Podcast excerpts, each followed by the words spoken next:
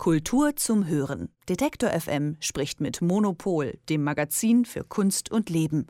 Jede Woche bei Detektor FM. Ja, und da wollen wir über ein Foto sprechen, das aktuell für viel Wirbel sorgt, zusammen mit Monopol-Chefredakteurin Elke Bohr. Hallo Elke. Hallo. Ja, es geht um das Titelbild der Modezeitschrift Vogue für ihre Februarausgabe. Abgelichtet ist dort Kamala Harris, die designierte US-Vizepräsidentin. Sie ist die erste schwarze Frau im zweithöchsten Amt der Vereinigten Staaten. Man kann also davon ausgehen, dass die Vogue hier diesen historischen Moment in der Geschichte der USA ehren wollte. Aber die Vogue steht jetzt stark in der Kritik. Weil uns ja die bildliche Ebene hier fehlt, wenn wir sprechen, lass uns vielleicht mal ganz kurz beschreiben und darüber sprechen, was man auf dem Foto sieht. Ja, also es gibt es gibt zwei Bilder, die die Vogue veröffentlicht hat. Eins, äh, die haben offensichtlich lange überlegt, welches sie aufs Cover nehmen und welche in den Innenteil. Das kenne ich beim Magazin machen. Das geht uns auch oft so, dass man dann überlegt, hm, hm, was passt denn wohin. Ähm, das eine ist ähm, recht konventionell. Ähm, da trägt sie so ein hellblaues äh, Jackett, steht vor einem beigen Hintergrund, hat die Arme verschränkt. Also das ist so ein klassisches repräsentatives PolitikerInnen-Foto.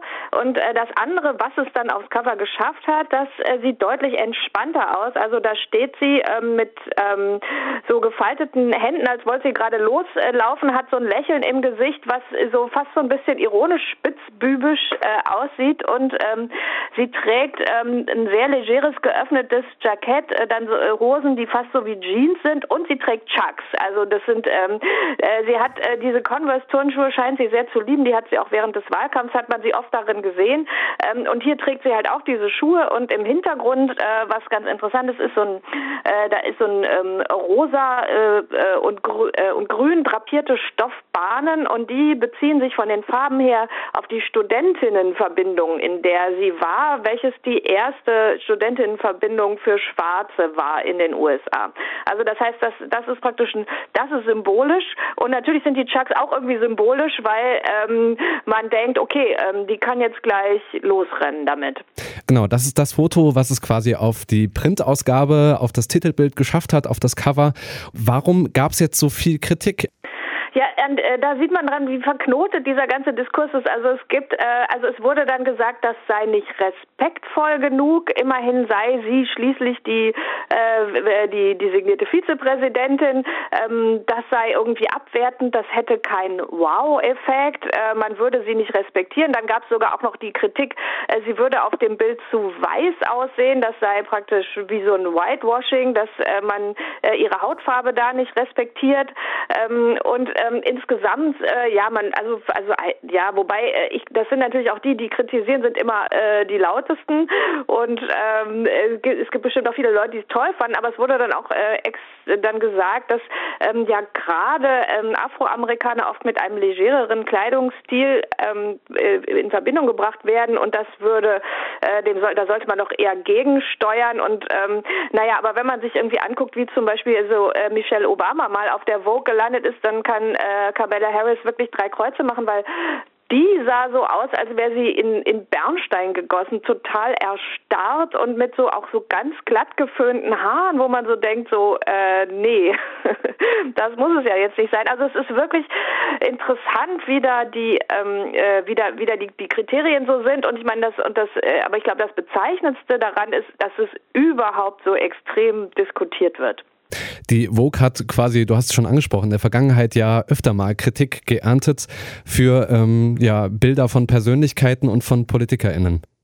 Ja, aber das liegt natürlich auch daran, ähm, dass es in unserer Gesellschaft total unklar ist, wie man eigentlich die Frau in so einer Position überhaupt darstellt, wie die sich geben soll und wie die repräsentiert ist. Also es ist ja so, ich sag mal, äh, in der ähm, also in der Geschichte, die die Könige in der Geschichte hatten das gleiche Problem wie die Frauen heute. Die mussten ständig darüber nachdenken, was ziehen sie denn eigentlich an und konnten mit ihrer Kleidung ähm, eine extreme Vielfalt von Extravaganz, von äh, Flamboyanz oder auch weniger ausdrücken. Die waren extrem auch der Mode unterworfen, während eigentlich mit dem Anbruch der Moderne das ja total abgeschnitten wurde für den Mann. Also da wurde das dann so aufgeteilt. Da war der Mann, wurde neutral gekleidet im Anzug, fertig. Also da kann, kann der Anzug nur noch schlecht sitzen wie bei Donald Trump oder gut sitzen wie bei Obama.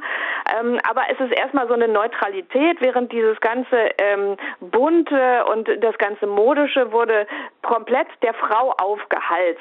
Und wenn jetzt aber die Frau praktisch in diese repräsentativen, vorher männlich besetzten Rollen kommt, dann ist total unklar. Soll sie sich dann, zieht sie sich dann Hosenanzug an, also verkleidet sie sich sozusagen fast wie ein Mann, oder ähm, da hat sie weiterhin diese Rolle, irgendwie modisch zu sein. Und das, das geht halt irgendwie, äh, also ich glaube, jede Frau, die in, in so einer Position ist, die muss sich ständig damit beschäftigen, wie repräsentiere ich mich. Das hat man ja sogar bei Angela Merkel gesehen, die ihr, ihre Karriere überständig wurde irgendwie darüber gesprochen, was hat sie jetzt an, bis sie dann irgendwann ähm, dazu gefunden hat, dass sie immer eigentlich das Gleiche anhat, nur in anderen Farben. Und man erinnert sich noch daran, wie sie einmal mit einem tiefen Ausschnitt äh, in der Oper war und das wurde wochenlang diskutiert und die Fotos betrachtet und so weiter. Also es ist wirklich ein Kreuz, wie die Repräsentation von Frauen da in der Öffentlichkeit funktioniert. Und an diesem Foto sieht, an dieser Debatte sieht man es halt auch mal wieder. Ja, bei dieser Debatte, da fehlen uns jetzt ja quasi noch drei Perspektiven.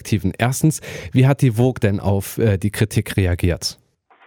Naja, die haben es natürlich, äh, also sie haben erstmal, indem sie auch das andere Bild ins Netz gestellt haben, dieses seriösere Bild nach dem Motto, guck mal, wir haben hier zwei, da kann doch jetzt jeder mit zufrieden sein. Und äh, die haben dann, also erstmal ist einfach auch versucht, alles zu erklären und äh, haben halt gesagt, dass äh, Kamala Harris ihren, äh, ihre, äh, ihr Styling, also die, die, die, die Auswahl der Anziehsachen selber gemacht hat und ähm, hat halt versucht, möglichst viel Kontext zu geben.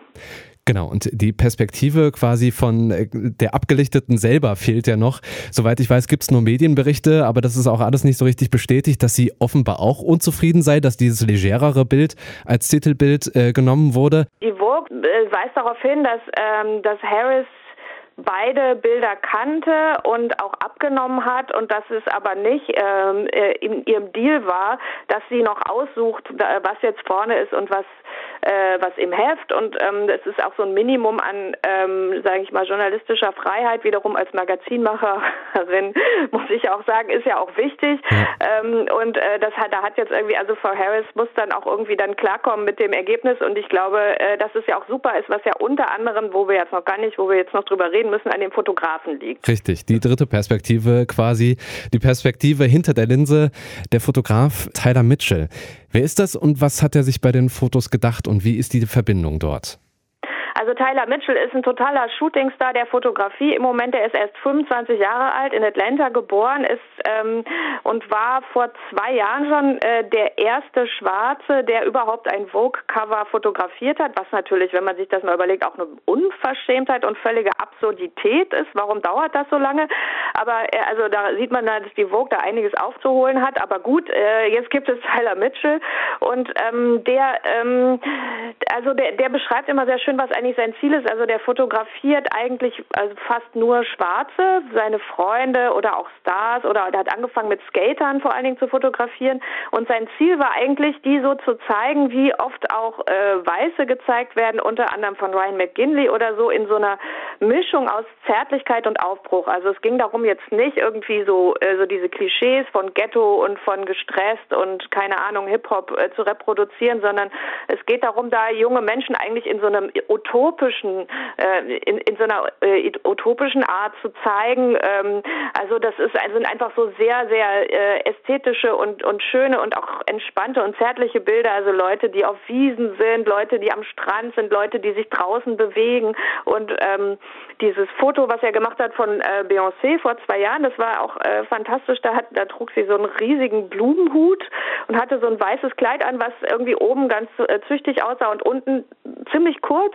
Und ähm, gut, aber äh, Beyoncé ist natürlich, äh, es ist ihr Beruf, äh, sich zu stylen und, und interessante Bilder von sich zu entwerfen. Und ähm, insofern ist Tyler Mitchells ähm, Bild jetzt von Kamala Harris ja noch sehr reduziert im Verhältnis zu dem, was er sonst macht, also was so die Inszenierung angeht. Also da, da, da scheint das halt nur so ein bisschen auf, aber ich finde dieses Utopische, also dieses hier sind schwarze Menschen und werden ähm, ganz selbstverständlich in total positiven Bildwelten gezeigt. Das kommt auf diesem Bild auch ganz gut rüber.